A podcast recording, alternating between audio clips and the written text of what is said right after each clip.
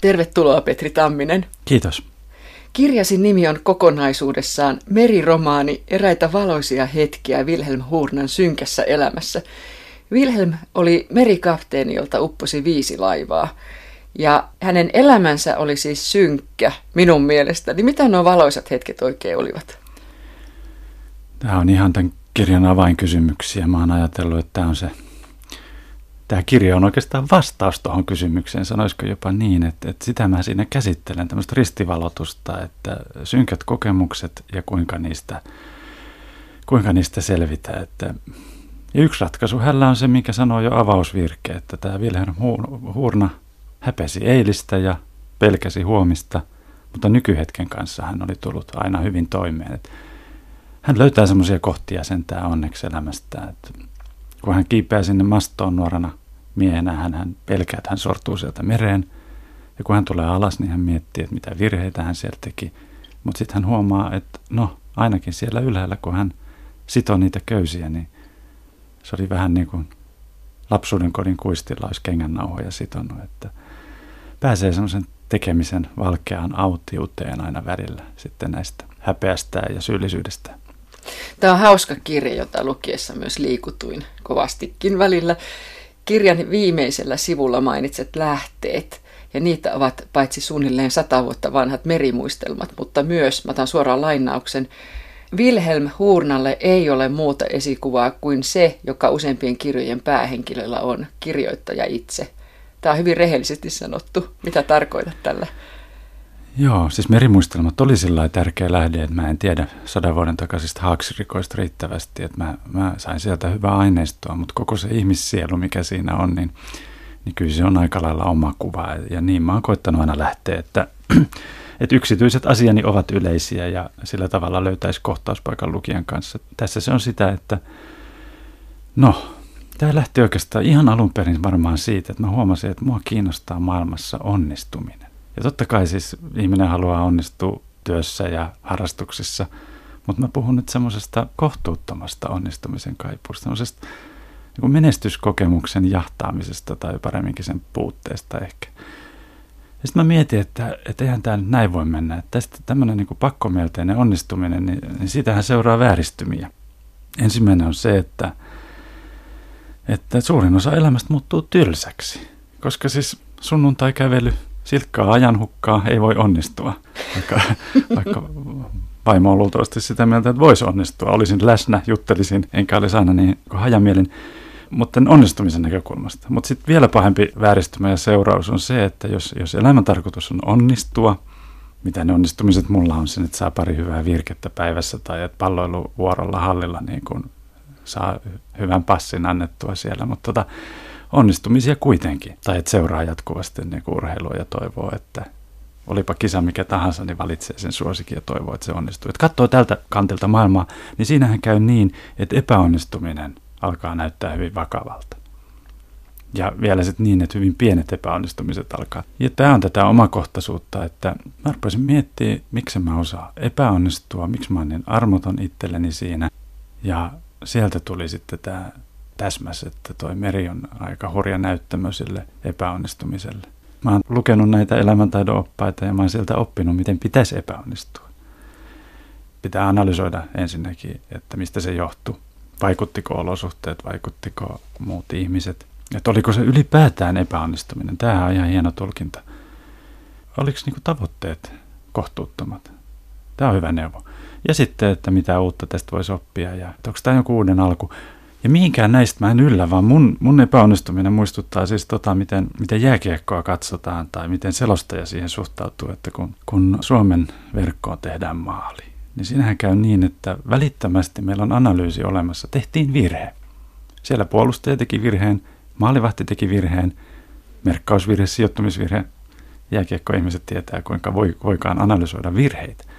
Mutta kun täysin sama tapahtuma kentän toisessa päässä, siis Suomi tekee maalin, niin silloinhan meidän tulkinta on se, että, että Suomen vääjäämätön taito vaan kerta kaikkiaan nousi esiin niin kuin se, sen tulikin nousta. Ja urheilu on epäobjektiivisen tulkinnan juhlaa. Mutta mulla kävi sitten niin, että mä satoin olla Ruotsin maalla, kun oli jääkiekko MM-kisat telkkarista kattelin. Ja kävi niin, että Ruotsille tehtiin, siis tuli takaiskumaali, tosi hieno maali. Vastustaja teki hieno maali Ruotsin verkko. Ja sikäläinen selostaja sanoi sillä hetkellä, kun hidastusta näytetään, että ei voi kuin katsella ja nauttia. Ja, ja mä niin kuin heti, että, että se jäi todella mieleen ja sitten jälkeenpäin mietin, että jos tuommoinen reaktio tulee selostajan selkärangasta, niin liittyykö tämä jotenkin siihen, minkälaiset perinteet Ruotsin onnistojakansalla on, että tämmöinen armelias suhtautuminen. Että en, en niin missään tapauksessa pysty tuommoiseen omien epäonnistumisteni kohdalla. Tuossahan oli juuri oikea tulkinta. Okei, joskus saattaa olla vastustaja todella hyvä, ja sekin, sekin mahdollisuus pitää ottaa huomioon. Tämä sitten johti mut pohdiskelemaan, niin kuin nyt tulee pitkää esitelmää, mutta siis, että mikä on niin tuossa välissä? Että onko joku tämmöinen kansallinen ajatusmalli? Totta kai on poikkeuksia ja nyt tästä ei ollenkaan kaikki itseänsä tunnista, mutta mä tunnistin sen kyllä, että tossahan on välissä epäonnistumisen ja armon välissä meillä sisu, joka on erittäin hieno ominaisuus, totta kai. Mutta kun kaikissa ominaisuuksissa on, on niin kääntöpuolensa, niin kyllähän sisu on se, joka estää meitä ajattelemasta, että vaikuttikohan tähän mun epäonnistumiseen nyt olosuhteet. Sehän selittelyä kuinka me osataankaan tuomita ja pilkata urheilijoita, jotka saapuu tuolta kisoista, että mitkä oli nämä kootut selitykset. Ikään kuin ei saisi mainitakaan. Ja sitten kun itse koittaa lähteä ulkomaille ja on siellä hotelli-ilmastointiin saa säädettyä ja heti vilustuu ensimmäisen aamuna ja miettii, että tässä pitäisi nyt juosta kova viistonninen, niin, niin, niin tulee, ei, ei sinne mennä niin kuin tuosta vaan kotisohvalta. Okei, okay, mutta tota, samalla tavalla Sisu estää ajattelemasta, että tavoite oli niin kuin kohtuuton. Tavoitteisiin pitää yltää, sanoo Sisu. Ja ei ole kyse myöskään mistään uudesta alusta, vaan jos ei tässä onnistuttu, niin Sisu ei riittänyt. Ja tämä nyt pitkän esitelmän jälkeen, siis, no tämä olisi niin kuin esseekamaa. Ja koska mä en halunnut kirjoittaa essee-kokoelmaa, vaan, vaan romaanin, vaikka sitten pienenkin, niin siihen tämä merikapteeni, joka upottaa laivansa, oli niin kuin äärimmäinen kärjistys asetelma tutkia sitä, että onnistuisiko tämä mies keräämään sitä armoa sinne väliin? Ilmeisesti sinulla on tämä Costa Concordian onnettomuus ollut jollain tavalla mukana tässä kirjassa. Joo, joo, tämä alus, joka 2012 tammikuussa upposi siellä Toskanan rannikolla.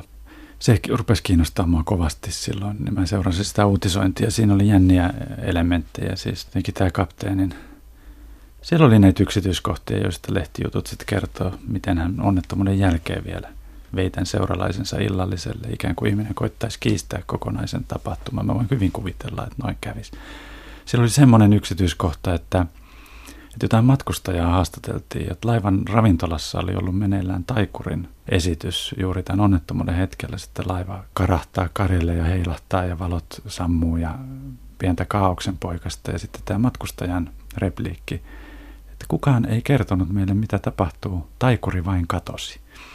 Ja tämä, tämä, tämä yksityiskohta oli mulle semmoinen, kun mä mietin, olen miettinyt paljon tota, että, että munkin elämästä on taikuri vain kadonnut. Mä tarkoitan, että kun tulee keski-ikään ja on siinä jo hyvän matkaa, niin tajuaa kuinka kotikutosta kaikki on ja kuinka itse pitää hoitaa ne asiat, jotka ennen luuli, että isot ihmiset hoitaa. Ja tuommoinen kumma yksityiskohta, taikuri vain katosi, oli mulle se alkusysäys ja sitten tämä kapteenin syyllisyys. No, aika nopeasti kävi selville, että mitä enemmän mä tuommoista tositapahtumaa perkaan, niin mä en osaakaan muuttaa sitä sitten fiktioksi. Että, että ihan kerta kaikkiaan semmoinen, semmoiset eettiset ongelmat nousi mieleen, että miten, eiköhän tuosta tarinasta vielä elokuva tehdä ja varmaan romaanejakin, mutta se ei ole mun, mun lajityyppini. Että, että mä samaan aikaan luin taustamateriaaliksi näitä merimuistelmia ja huomasin sieltä, että siis tämähän loppujen lopuksi aika amatööri tämä Italian kapteeni epäonnistumisen taiteessa, kun vertaa purjelaivakauden kapteeneihin, joilta meni, meni laivoja ihan siis kerta kaikkiaan vähän väliä. Et hyvä myrsky, kun sattui Tanskan salmiin, niin kyllä siellä seitsemän laivaa saattoi niin tuommoisena myrskyönä karahtaa matalikolle. Et se on ollut hurjaa omituista aikaa ja tota, valitsin sen näyttämön sitten mieluummin kuin tämmöisen tuoreen tapauksen. Wilhelm Hurnahan on purjelaivan kapteeni, tai sanotaanko nyt kohtalon oikusta purjelaivojen kapteeni. Hmm. Joo, semmoinen analoginen selvä maailma kontra tämä digitaalinen maailma. Mulla oli helppo kuvitella, että kun siellä höyrylaivat alkaa jo yleistyä, eletään 1800-luvun loppua. Hurnakin tajuaa, että, että paljon parempi vehi on jo kehitetty ja, ja nuoret miehet rupeaa ajelemaan niillä ja hän koittaa vielä kuitenkin, ellei sitten muuta, niin Itämeren liikenteessä vähän puutavaraa viedä. Ja se siirtymähän olikin pitempi, siis toisen maailmansotaan asti jonkun verran purjelaivoilla kuitenkin vielä koitettiin puslata. Mutta siis toi analogia, että kun mä en ole tähän netin rinnakkaistodellisuuteen niin kuin saanut presenssiä, niin enkä osannut siitä otetta ottaa, niin se oli mulla tausta-ajatuksena tuossa. Hälle se on purjelaivojen maailma, joo. Kyllä mä Turun ja Kotkan merimuseot on hienot paikat ja koitin siellä opiskella tämän sanaston, mutta toisaalta kun sitä rupesi sinne tekstiin tunkemaan, niin samaa vauhtia sitten sitä sieltä perkasin pois, koska muistin, että ei tässä ole kysymys siitä vaan tota ihmisestä. Meri on sinänsä jo tarpeeksi iso sana, ei sitä tarvi alleviivata. Siis se on jo hyvä, hyvä sellaisenaan kuvaamaan kaikkea sitä suurta, mitä vasten ihminen yrittää. Niillä Rauhalalla on joku runo, joka päättyy, että meri on elämää suurempi. Ja että se on just näin, että kun meillä on aina, mikä on milloinkin elämää suurempi tarina tai elokuva, niin ajatellaan, että, että meri nyt on konkreettisesti, se on tässä maapallolla, mutta se on kyllä elämää suurempi. Että sinne kun, sinne kun joutuu ja rupeaa ympärilleen katselemaan, niin tulee sanoa, että olisipa pysynyt maissa vaan. Että samalla sitten tosi hyvä näyttämö pohdiskella tätä, tätä epäonnistumisen vääjäämättömyyttä, sanottaisiko näin. Ennen pitkää tulee aina myrsky. Ja nyt ymmärrän, minkä takia tämä on suorastaan itsestään selvää ollut, että Vääksyläinen kirjoittaa merestä. Mm. Joo, onneksi mä sentään Turussa varttunut, käynyt koulut, saanut sikäläisen ihan perusannoksen merta ja sitten vielä semmoinen pieni pätkä elämässä, että armeija-aika olin laivastossa ja, ja sainkin itse asiassa pari ihan niitä kokemuksia ympättyä ja sijoitettua tuonne sadan vuoden taakse, että että aika lailla nämä Suomen rannikkokaupungit silloin yhden kesäaikana kierrettiin. Muuten mun merenkulkukokemukseni on kovin, kovin vähäistä. Se oli tosiaan näyttämö, joka tuo tähän konkretiaan. Että mä koitan aina konkretian kautta saada tota, nämä asiani esitettyä. Kun Wilhelm on valmistunut merikapteeniksi, niin paikkakunnan mahtavat ja varakkaat isännät pestaavat hänet laivansa kapteeniksi – vaikka Wilhelmiltä upposi laiva viisi kertaa, niin aina isännät suorastaan painostavat hänet kapteeniksi. Minkä takia?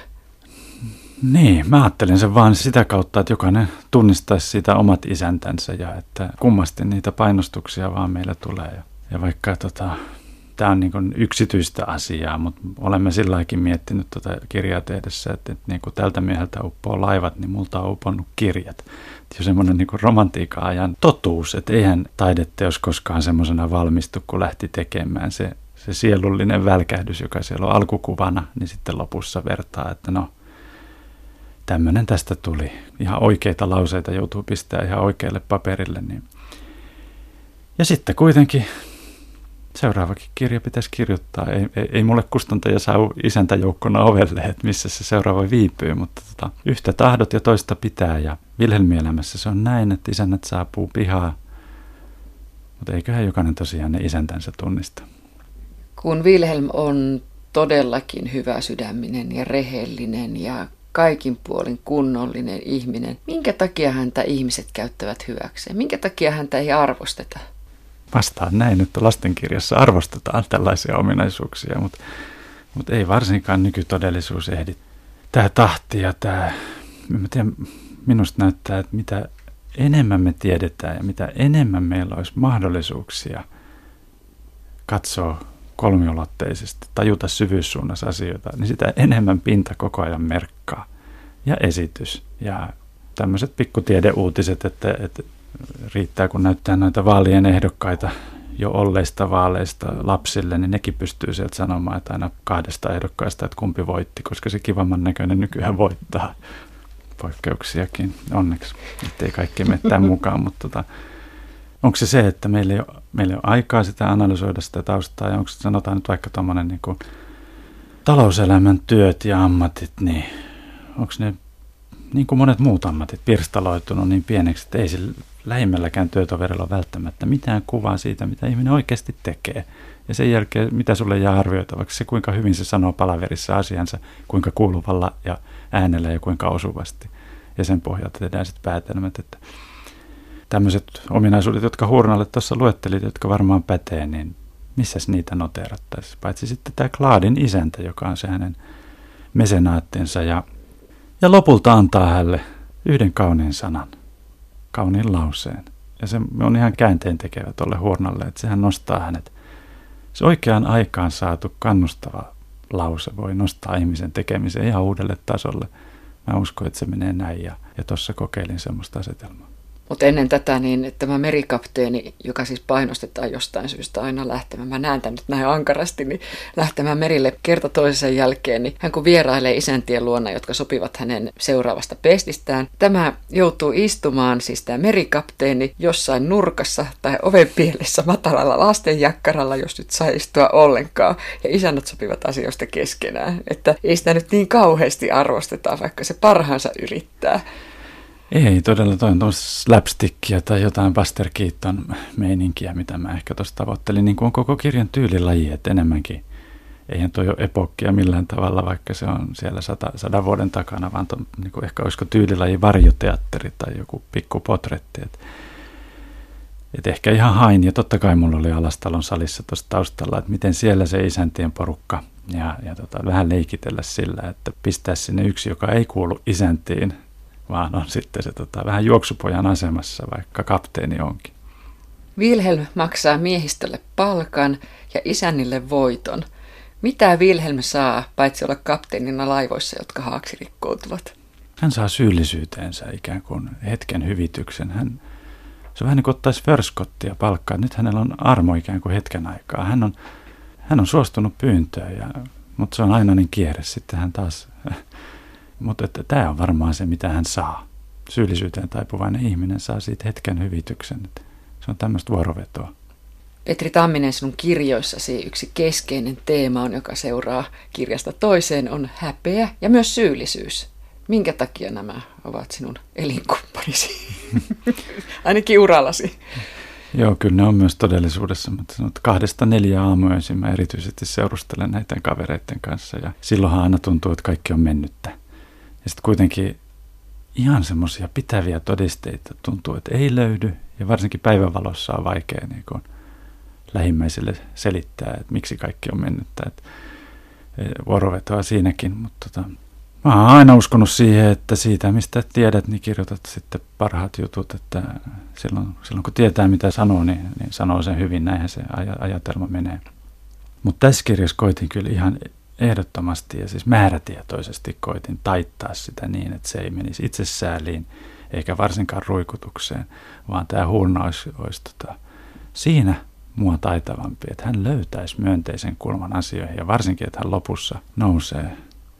Nythän on tästä onnellisuuden U-käyrästä ollut tutkimustuloksia ja merkillinen tieto, kuinka siis kulttuurista ja maasta riippumatta, oliko yli sata maata tutkittu, niin niin elämän onnellisuuskäyrä on aika vakio. Se on, se on pohjalukemissa 40 ja 50 välillä, ja kun siitä päästään yli, niin ei oikeastaan merkitystä sillä, että, että kuinka elintaso, olosuhteet, muut muuttuu. Ihminen vaan kerta kaikkiaan onnellistuu. Ja sitä on sitten pohdittu, että mitkä on selityksiä. Kyyninen selitys on se, että ne, ne, jotka siellä vanhemmiksi elää, niin sitten surullisemmat on jo kuollut pois sitä tutkimusta vääristämästä, mutta, mutta tämä ei ole onneksi ainoa, ainoa selitys, vaan, vaan se mielenkiintoisempi on se, että, että kun sosiaalinen kilpailu on se, mikä on tuossa kolmen neljänkympin aikaan kovimmillaan, niin sitten sen jälkeen ihmisellä on niinku aikaa keskittyä sosiaalisiin yhteyksiin. Ja että mitä vähemmän tulevaisuutta kuvittelee olevan, niin sen helpompi on tarttua just siihen hetkeen, ettei ajattele rakentavansa jotakin pitkää tulevaisuutta ja tarkkaile sen epävarmuutta. Näin ne sen käyrän selittää. Ja mä vien huurnan nyt tämän kaaren yli selvästi sinne, sinne kohtaan, jos voi sen armon itselleen antaa. Haaksirikosta pelastuneena Hurna ihmetteli selviytymisen onnea ja sen ylivyöryvää murhetta. Joo, nämä kaksi tulee vääjäämättä, siis ne tulee yhtä aikaa. Kaikki on mennyttä, mutta toisaalta hän selvisi itse, että tämä, tämähän se aina on näissä onnettomuuksissa, että hän jää hän jää häpeänsä muistomerkiksi sitten patsastelemaan sinne ja keräämään rannalta hylkytavaran jätteet ja huutokauppaamaan niitä.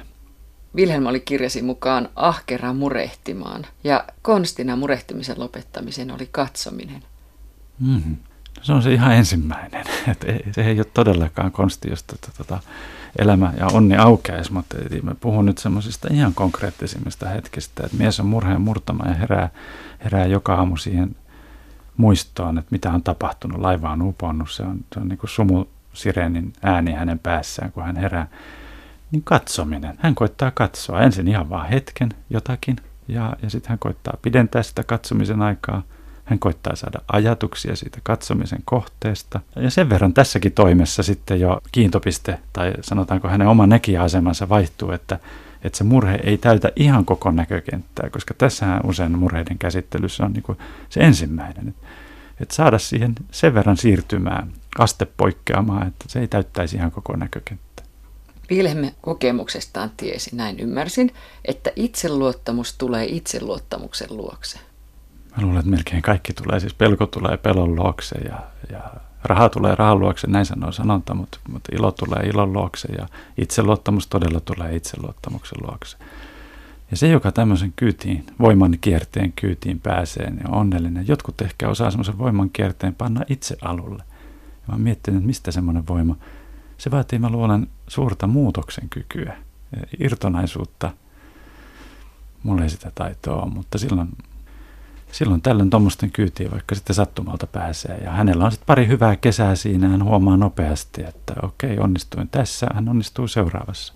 Taas kerran, jos hakee urheilusta vertausta, niin jokainen urheilija pallopeleissä tietää, että kuinka tulee nosteen kausia ja, ja sitten vastaavia laskun kierteitä, ja ne on mystisiä. Tässä on tämmöinen, joka tulee toisenkin kerran, on hyvin mielenkiintoinen. Hmm. Travemyndessä tapahtui sellainen mitättömältä tuntuva asia, jonka Wilhelm muisti todellakin myöhemmin. Hän ravisti kengästä pois pienen kiven, jonka heitti mereen. Veteen osuessaan tuo mitättömän pieni kivi piti mitättömän pienen äänen, jonka Wilhelm kuitenkin kuuli. Miksi se oli hänelle niin tärkeä? Tai tärkeää? No hän on ollut merihädässä. Hän saa sen seurauksena rintataudin, niin kuin hän aina saa, kun hän on kokenut hermojärkytystä. Ja hän menee lääkärille, hän on siellä vähän kuin pikkupoika. Hän tulee takaisin laivalle, koittaa muistaa, että hän on kapteeni kuitenkin tämmöinen kivi kädellään. Mites hän sen siinä ajattelee, että hän on ollut niin isoissa harmeissa, että, että hän ei ota sitä kiveä ensin edes kengästä pois, koska on kiva ajatella jotain niin pientä harmia. Ja sitten hän tutkii sitä kiveä ja pudottaa ja kuulee sen äänen.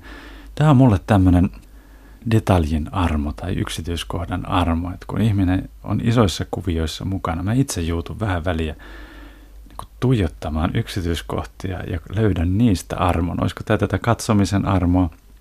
Tai joku semmoinen, että tuo ainakin on ja pysyy. Ja, ja hän muistaa tämmöisen kivikohtauksen ja hän toisaalta myös tiedostaa, että nyt on puettava taas kapteenin takki yllä ja ravistauduttava irti tämmöisistä höpö, höpöhommista, mutta tämä, tämä detaljin armo, mä semmoisessa kirjassa kuin Muistelmat oikeastaan kirjoitin tästä juttu toisensa jälkeen, että näin sitä elää hujautamme muka suuresta tapahtumasta toiseen, että on rippijuhlaa ja on häitä ja muita juhlia, mutta sitten mitä jää mieleen, niin joku, joku hyvin kummallinen yksityiskohta. Hänelle se on vähän niin kuin tämmöinen turvan kohta tämä, tämä pikkunen kivi. Haluaako hän itsensä sitten myös piilottaa, koska ihminen, jolla on syyllisyys ja häpeä, niin sillä on myös halu niin kuin mennä, mennä hetkeksi pois. Pienen kiven hän saa turvaan tästä maailmasta.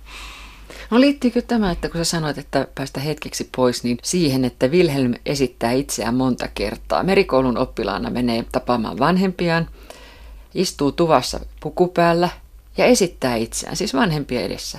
Ja sitten kun hän käy neuvottelemassa askaisten isäntien kanssa laivasta, niin heidän seurassaan esitti taas ihan toista.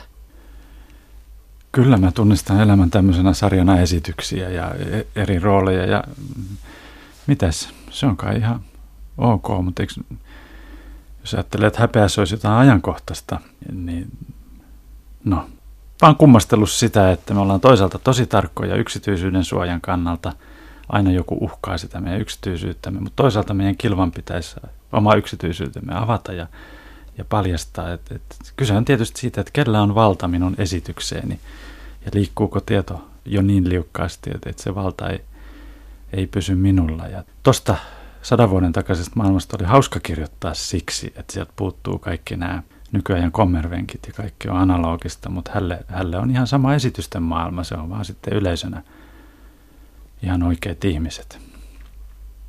Kuka Wilhelm sitten on, jos hän ei oikein itsekään tiedä sitä? Mutta hän on sitä, mitä hän ajattelee. Ja hän ajattelee siis, tota, että kuinkahan tästä selvitään. Tuommoinen ihminen on niin kuin kone, joka on energian kulutusta. ja se energialuokka ei ole mikään A, A vaan se on, siinä on aika hurja tuo energian kulutus. Tämmöisen ihmisen luonne siis, ja kuinka sitä kuvaisi, vaan että se on just tätä jatkuvaa myllytystä.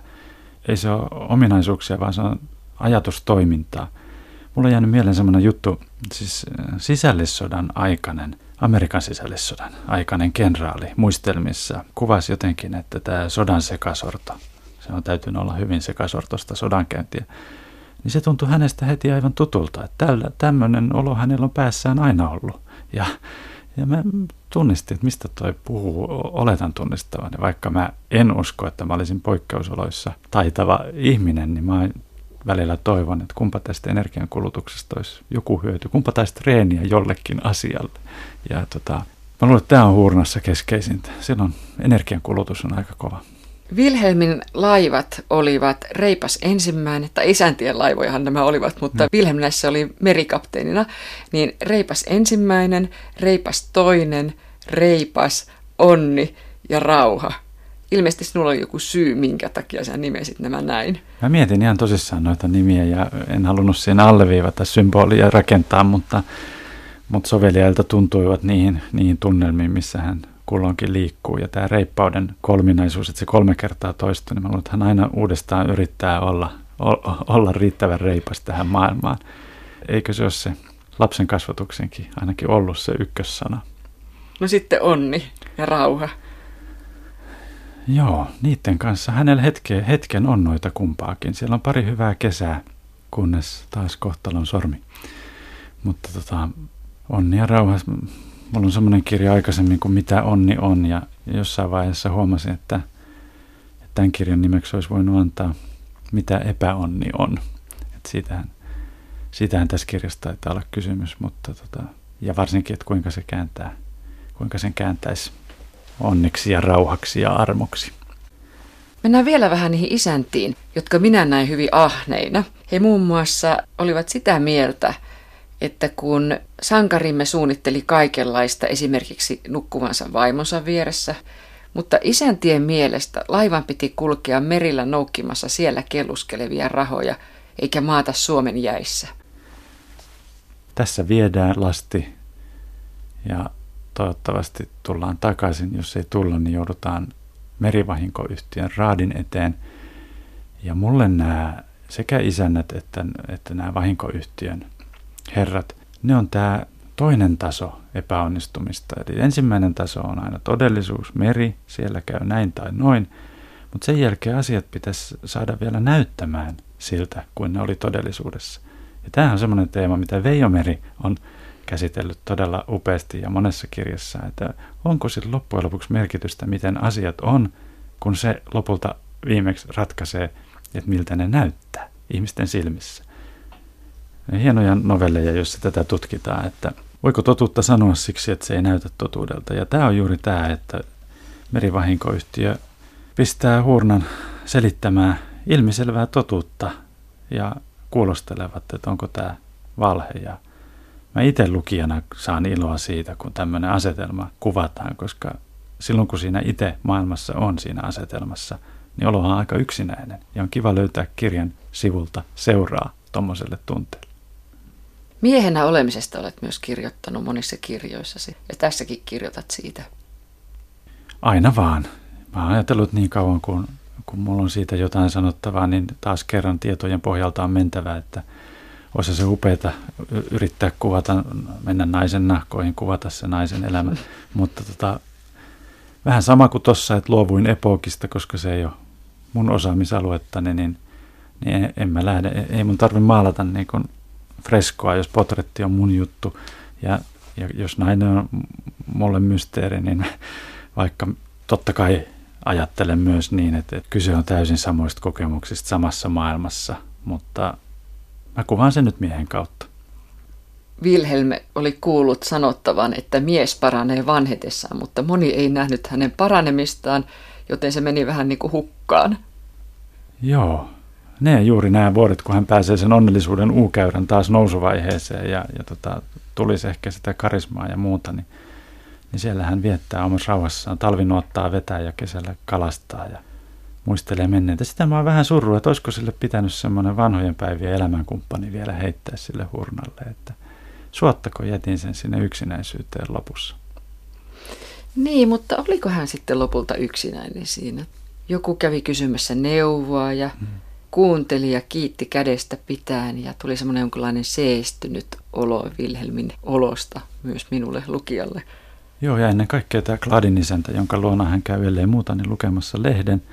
Ja he istuu, he ei keskustele, mutta, mutta jälkeenpäin hänestä aina tuntuu, että näistä jäi enemmän mieleen kuin kaikista niistä keskusteluista, mitä hän on elämässään käynyt. Vanhana miehenä ymmärsi Wilhelm, ettei elämä odottaisi vasta Pohjanmeren takana. Itämertä hän ei opetellut, hän vain kulki sillä ja juuri siksi hänen laivansa taisi lopulta pysyä sen pinnalla. No tämä on tätä, mitä mä oon jostain kuullut, että ensin yritetään tietää tuonne juuri näihin ikään asti, niin seuraava vaihe voisi olla se, että luopuu tietämisestä ja nauttii siitä, että ei tarvitse tietää ja että ei tiedä. Tämmöisen armon hän ehkä löytää, että hän koitti kaiken, kaikki ne vuosikymmenet, hän koitti tietää ja ymmärtää meret. Ja lopulta hän jää Itämerelle ja lakkaa ymmärtämästä sitä, hän vaan seilailee. Ja asiat näyttää sujuvan jostain syystä sen jälkeen vähän paremmin. Niin, ja tähän liittyy myös, kun sä puhut tästä tietämisestä, niin, niin lainailen kirjailijalle hänen omaa tekstiään, että hän ei yrittänyt enää onnistua ja melkein onnistua ja onnistumisesta päästyäänkin onnistua. Hän vain antoi tuulten viedä ja sitoi laivan ilmaan. Tämä liittyy tähän samaan kohtaan. Joo.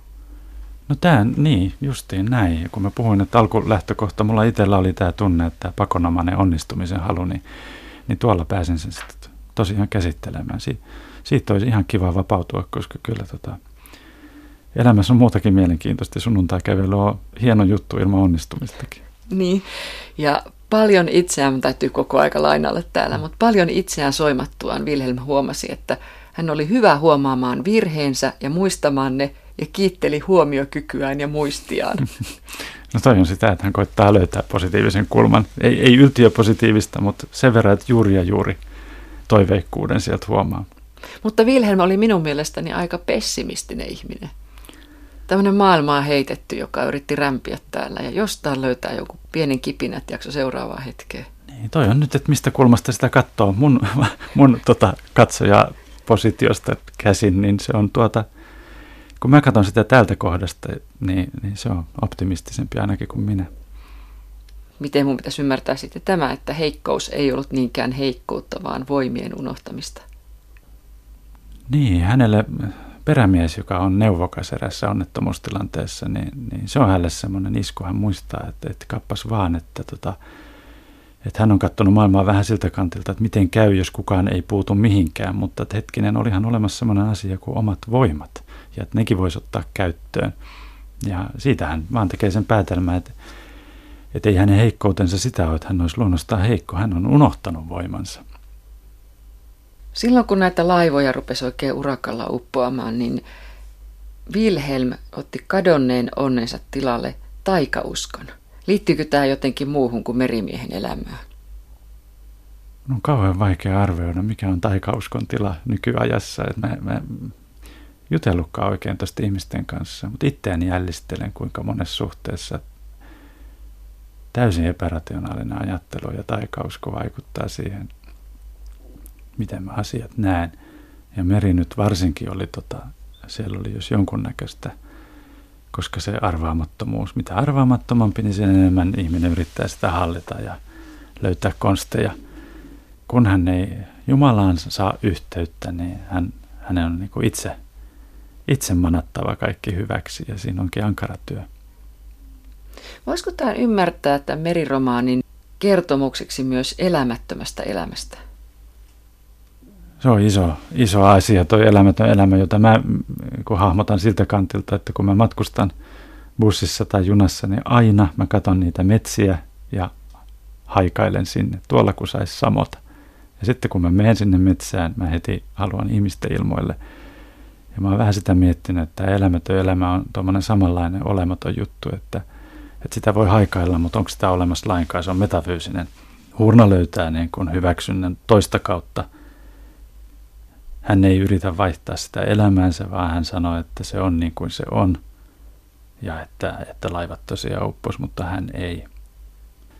Niin hän ei jää haikailemaan sitä elämätöntä elämää, että jossakin, vaan hän koittaa löytää sen hyväksynnän tästä, tästä tunteesta, että se on niin kuin se on joka onkin muuten semmoinen, siis monesti kirjojen ja novellien, että, että vaikka ei mitään onnea saavutettaisi, mitään läpimurtoa ei tapahdu, niin se on se lopun mielenrauha sekä lukijalla että sillä päähenkilöllä, että se on niin kuin se on.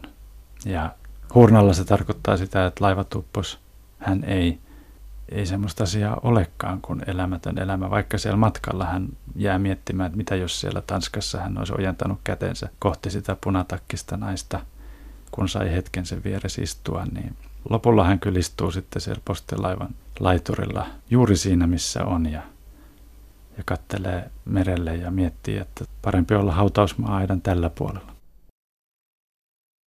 Näihin aikoihin sattui usein, että hän alkoi iltaisin vuoteessaan vajota. Hän vajosi pinnan alle niin kuin aikoinaan Skagenin pappilan vintissä. Pohjaan asti vaivuttuaan hän näki kaikki uponneet laivansa, kolme reipasta ja priki onnin ja kuunari rauhan. Hän näki veden valtaamat kannet ja kannelle valahtaneet köydet ja kaatuneet mastot ja murskaantuneet kyljet. Hän näki kalat uimassa kajuutan poikki ja hän näki housunsa ja paitansa kaapissa meren pimeydessä, menneisyyden riekaleet. Hänestä näytti, että hänen elämänsä oli jäänyt noihin laivoihin, ja lahosi nyt siellä, kunnes jäljellä ei olisi edes riekaleita. Levät vain huojuisivat. Silloin hän avasi silmänsä ja huomasi, että hän sai kuitenkin olla ja elää. Kulkea maan päällä etelään tai pohjoiseen, tai olla vaikka kulkematta – pysyä tässä. Aina hänellä kuitenkin olisi elämä ja sillä arvo. Tämän elämän itsensä arvo. Laivat olivat uponneet, mutta hän ei.